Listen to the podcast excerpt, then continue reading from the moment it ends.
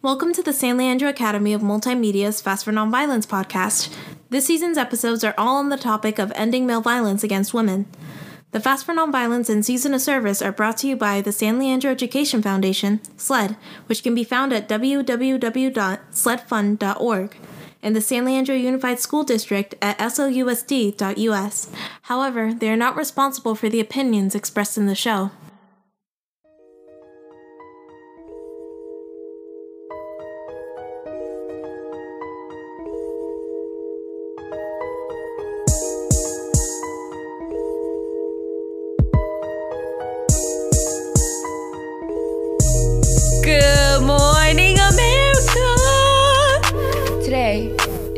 Best girls, eight parentheses. So today I'm your host, Chanda Fun. And I'm co starring with, Elaine. and Helen in the back. yeah, Helen in the back, AK Hennessy, because she always act like she just, woo, knocked out. But, anyways, today our topic or what we're going to be going through on our on our talk show, because you know what this is, is possessiveness of women. Elaborate. Can you elaborate with uh, with that? So, possessiveness of- of women is basically when men, like often in a relationship, take control of women and treat them as objects or things for pleasure rather than actual people. And then women can't really fight back on that. And so that's kind of a problem in our situation. I see. Um. So an example of that is kind of catcalling. So we all know that catcalling has been a problem for a while, and then out on the streets, people call out to you. Yeah. Yes, and there's Or like their body, for example, and that's not exactly. Some people might think of it as a comment or compliment on how the person looks, but in reality, it's not actually a compliment. It's more like treating the woman as just an object. who they are derogatory. like um, in SF a while ago, um, a week ago, I think, a few weeks ago, there was a stabbing about a woman that kind of stood up for herself when she was catcalled by a group of boys, and she stabbed a 17-year-old boy, teen, teen boy, before catcalling for catcalling out to her friend and her group of friends. What do you think about this? I think that was that was very very severe, of course, the stabbings of the teenage men for the woman, but I feel like I show a bit empathy for both parties because it was unright, unjust for the men to call out to her unwantingly and to objectify her body and really degrade her as a person while the guys just were like ooh she cute. Even though they're infatuated with her i feel like they should show it in a more um, respectful manner instead.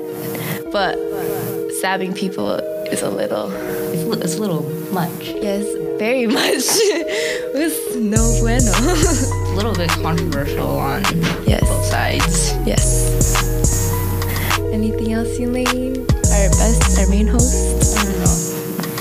Um, so Elaine, you got any any stories you want to touch with the audience? I want to be personal with all of you. So Elaine, we want to. Um, I don't know. I haven't had that many cases of catcalling incidents towards me. Um, maybe like or twice outside of school and stuff Mm. on the street. Oh, careful. And sorry, technical difficulties. Do you have any experiences? Uh. Ooh, going down to the nitty gritty. Oh, yes. Elaine, bouncing back questions to me. Okay, so well. Everyone's experiences. I feel like everyone has experiences, and I don't want to not share mine because I feel that the more that is said, the more that will be recognized, and voice has power. So here goes nothing. so how I feel about it is, or not feel, or how the first time I remember getting catcalled was when I was like eight, walking a dog. And for me, I was like walking around the block and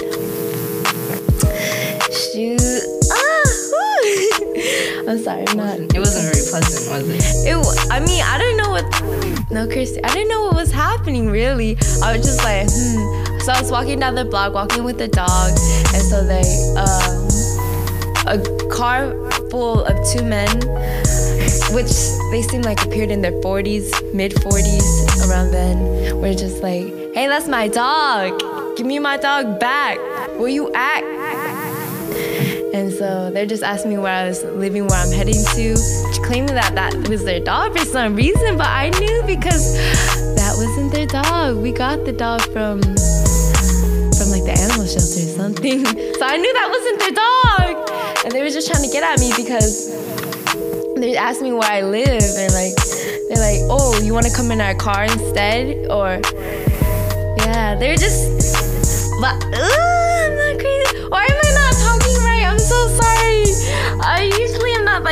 mumbo jumbo, yo.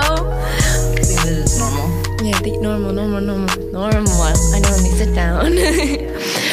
and so they keep on aggressively trying to get me in their car, like, come on, come on. But I was like, nah, I just live down the street, which was a lie because I was legit just uh, like right in front of my uh, aunt's house.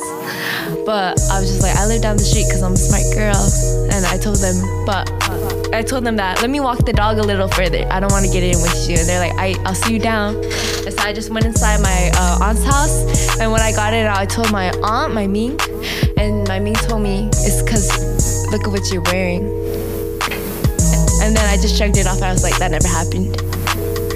Do you think that what you're wearing really is what makes you catcalled out most of the time? I am a strong believer that what you're wearing does not uh, associate with you getting catcalled. My whole life, my mother told me my every female authority I had, most of them told me it's because the way you dress, it's the way you present yourself. That's why people call you a hoe. That's why people ca- catcall you. But honestly, I feel as if that is as long as I have a vagina and two legs walking down the street, I'm gonna get catcalled no matter what I wear because I can be fully covered up head to toe and I still will get catcalled. And I can keep on talking about my experiences, but I feel as that will go on for too long, and I just want to let people know that it's not the way you dress, it's not the way it's not because ah, it's not the way you dress why people are gonna call you a hoe. It's not a way you dress people are gonna catcall at you. It's because you're a beautiful lady and beauty is a curse. Not just that. Having a vagina is a curse. really. Sometimes. But this is not just um for like projected towards women, even though it's predominantly women that are under these situations. I'm also going over for like men or like trans men and like LGBT like plus the plus. Sorry if I'm sounding offensive right now, but I feel like there's a lot of people, not just women, who go under who undergo catcalling, but it's just we are a majority, and yeah, this is just one experience. We're the majority, you know. I was like, that was that was, that was kind of wonky wonky. Moving on to, I guess, kind of linking with catcalling is objectification and submission. So, women are, as I said before, treated more like as objects by men, used used for like, they're, they're like put into roles. I would say, like a woman should do this or a woman should do that. For example, a woman should like be at home cooking, and wom- and men should go out working, making money instead and stuff like that. And then women should used for helping the man out, I should say. I don't know how to explain this. It's good. I understand. And then women can't really do anything about that because they're mostly afraid of acting out against the man and getting hurt.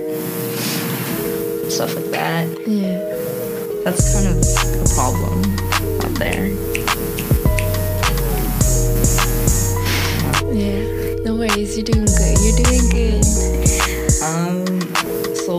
actually a study that shows that it's not the woman. Well, there's also women that have that problem, but then like men also like have a problem to some degree with that. Like the reason why men are, are prone to do this very often is because most of them have a certain degree of fear or insecurity surrounding their relationships, and they're scared that they won't really be liked or something.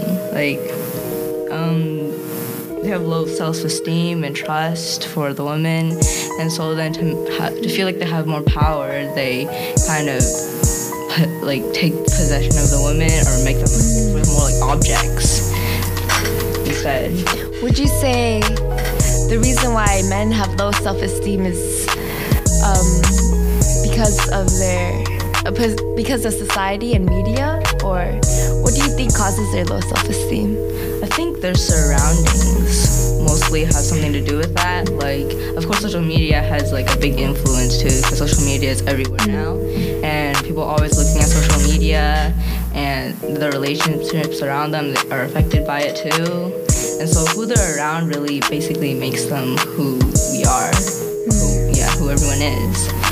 So, surroundings play a big part. Yeah. Why do you think social media is so like positive towards like objectifying women or how social media treats it so casually to treat it like ah, it's just so casual to see a woman objectified in the media. How do you think Okay. you, you- you get my drift, right? You get my drift. I'm sorry, I didn't word it right. I mean, yeah, I see where you're going with that. Hard to say because there's a lot of like, I don't. It's been going on for like ages now, like since a very long time ago, and people's mindsets have been like kind You of the Yoda. to that. you the Yoda of our group. I, I don't know. It's just it's been around for a long time, and it's very hard to get rid of. And we're still trying we're still trying to work on that. Like our society, still trying to work on trying to balance this out. yeah, we just gotta bust down. just kidding. That was a nasty laugh. Wrap it up, I guess. Wrap it up. Yeah, wrap it up a bit. All right, so our solution is that where we're heading to? So solutions, how how I see a great solution, or what I think would be a great solution for this these problems would be building better relationships with females and everyone in your life. If everyone just had a little bit more love to bring to the table, I feel as if everything would be a little bit muy bueno. Oh yeah, yeah. Not good at. Building positive relationships and stuff like confiding to one another is also a big thing. MVP. Mhm, because when you confide to one another in relationships especially you get to know each other better and you'll you'll have a better relationship really because once you get to know each other better you'll be more connected more love less like possessiveness kind of feeling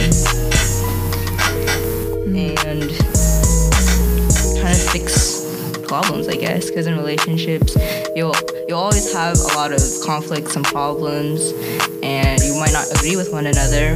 But then trying to fix that, find the root and fix that, will lead to a better relationship and solution than rather just fighting and keep on fighting and continue fighting. MVP, you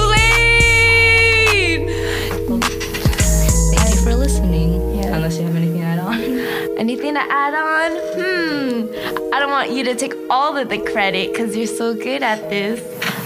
I'm I'm it. No, you were beautiful. You were beautiful. Everything was great. Hey, Helen, you have anything to say? Yeah, Helen! Helen! Woo! Our girl Hennessy! Come in, come in, come in! Anything? How you feel about this? You were like the, the silent listener. Still sobering up. Wrapping up. Sorry, y'all. so I guess we're wrapping it up. Um, I'm sorry I didn't talk properly, and I'm sorry I was a bit of a mess. But I hope our messages got through to you, especially Elaine, because she MVP, and I really didn't do anything this group. If anything, please give her extra credit because she did. She pulled me together. She made me into a better person. And MVP. No, thank you. It's all about you, Lane. A round of applause for this topic and for you, Lane, and everyone contributed. that contributed. Contributed, yes. Um, thank you for listening to this podcast. Have a good day, good night, or good afternoon, whatever time it is. Thank you.